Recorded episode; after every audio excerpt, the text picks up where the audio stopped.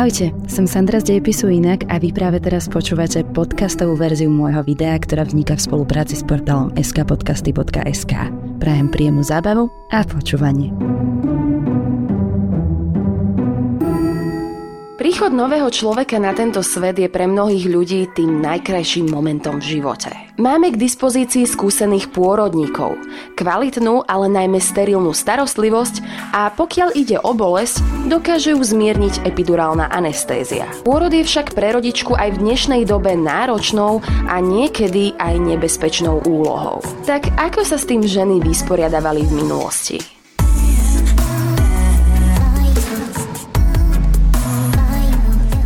Súčasnosti väčšina žien na svete rodí v nemocniciach, kde je štandardnou procedúrou pobyt v posteli. Ak by sme si mali vyobraziť štandardnú pôrodnú scénu, tak si zaiste predstavíme to, čo sme boli svetkami v seriáloch, filmoch alebo ak bola taká možnosť aj v skutočnom živote. Obraz ženy v posteli so sestrami a lekármi umiestnenými pri nohách a sú pripravení zachytiť nového človeka, ktorý práve prichádza na svet. Ukazuje sa však, že to tak nebolo vždy. A to aj preto, že muži lekári neboli do pôrodov zapájani.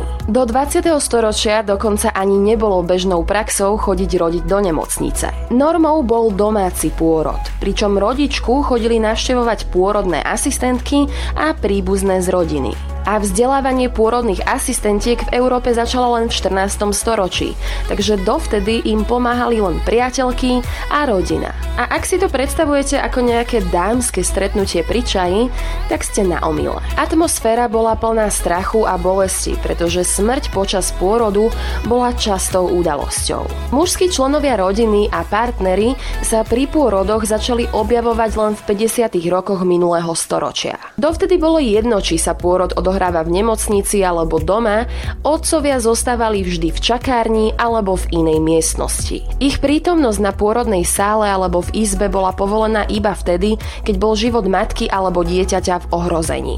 Len tak pre zaujímavosť, v roku 1522 bol nemecký lekár dokonca odsúdený na smrť za to, že sa vkradol do pôrodnej miestnosti prezločený za ženu. Trošku úsmevné je však to, že odborné knihy, ktoré súviseli s tehotenstvom a pôrodom, písali práve tí muži, ktorí sa nikdy nezúčastnili pôrodu. Grécky lekár Soranus z Efezu napísal už v druhom storočí nášho letopočtu knihu o ginekológii a pôrodníctve, z ktorej sa vychádza vychádzalo aj nasledujúcich tisíc rokov. Kniha obsahovala domáce recepty a typy, ktoré môžu pomôcť v tehotenstve a pri pôrode. Nemocnice fungovali skoro do 20. storočia len ako chudobince. Patrili sem aj materské nemocnice, ktoré boli určené najmä chudobným ženám, slobodným, ale aj zosobášeným, ktoré akutne potrebovali miesto na pôrod. A jedno lôžko niekedy zdieľalo aj 5 tehotných žien. Na začiatku priemyselnej revolúcie sa domáce pôrody stiažili kvôli špinavým a stiesneným životným podmienkam. A presne to donútilo mestské ženy z nižšej vrstvy zájsť do dostupných nemocníc. Ženy z vyššej a strednej vrstvy rodili aj na naďalej doma. Lekári školení v oblasti pôrodníctva začali plne nahrádzať pôrodné asistentky od 18. až do 20. storočia. Nárast popularity tejto pozície sprevádzal pokles počtov pôrodných asistentiek. Ženy boli oficiálne úplne vylúčené z asistencie pri tejto práci, pretože v tom čase sa lekárom mohol stať iba muž. Pôrodný proces sa dokonca sprivatizoval natoľko, že aj členovia rodiny boli z miestnosti vykázaní. Nemocnice neposkytovali iba základné služby tehotným ženám, ale slúžili aj ako miesto na skúmanie ťažkých pôrodov a teda vytvárali aj akési prípadové štúdie do budúcnosti. V nemocniciach však bola vysoká miera kontaminácie a preto ich matka a dieťa malokedy opustili zdravé a živé. Pokiaľ ide o pôrodné pozície, tie sa menili v závislosti od lokácie a historického obdobia. Soranus z Efezu sa zmienuje, že ženy v druhom storočí nášho letopočtu často rodili v sede a na stoličke. A nešlo o obyčajnú stoličku, ale o špeciálny druh s otvorom v tvare polmesiaca. Tieto pôrodné stolice sa využívali až do 18. storočia. A aj mnohé pôrodné babice nabadali ženy k tomu, aby pri pôrode používali drepové, sedacie alebo stojace zvislé polohy. Je to najmä kvôli tomu, že tie isté svaly, ktoré sa používajú pri drepe, sa používajú aj pri vytlačaní dieťaťa. A niektorí lekári sa dokonca domnievali, že aj gravitácia dokáže významne dopomôcť k priebehu pôrodu. Tie isté svaly sa však používajú aj pri vyprázdňovaní čriev.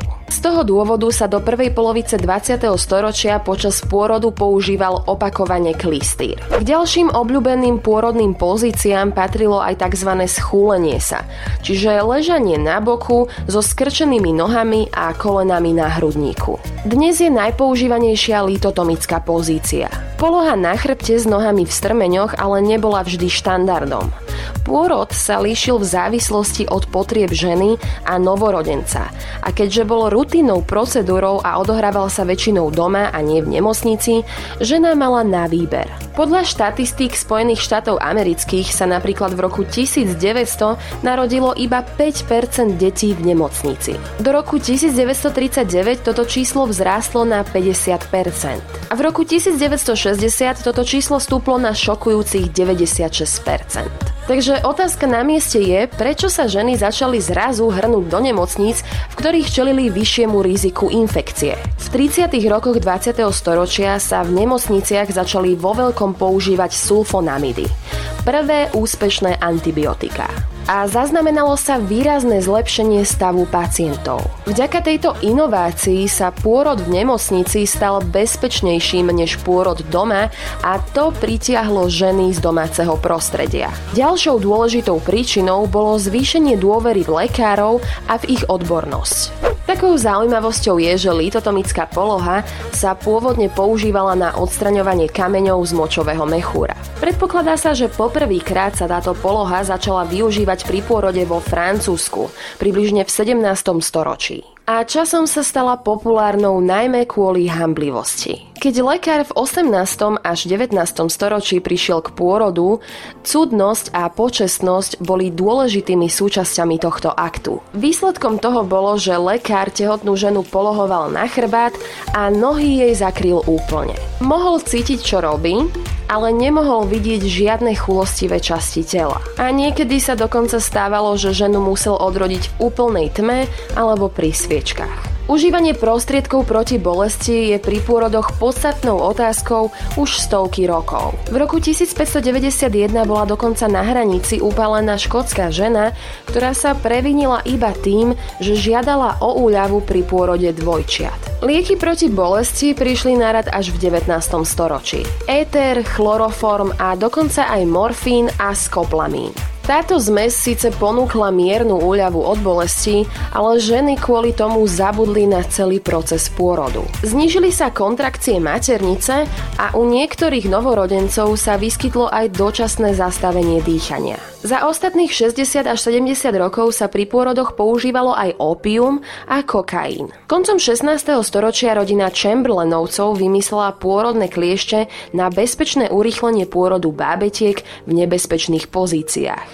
Pred týmto vynálezom deti uviaznuté v pôrodných cestách takmer vždy čelili hrozivej smrti. Život matky bol zvyčajne ušetrený na úkor dieťaťa. V 19. a 20. storočí sa pôrodné kliešte začali využívať aj pri ženách, ktoré boli buď fyzicky alebo emocionálne príliš slabé na to, aby porodili prirodzene. A áno, táto prax viedla aj k mnohým zbytočným úmrtiam. Tým sa dostávame k cisárskému rezu, ktorý sa v minulosti považoval za extrémne opatrenie a uskutočňoval sa iba vtedy, ak matka bola mŕtva alebo sa jej už nedalo pomôcť. Tento zákrok väčšinou spôsoboval smrť rodičky.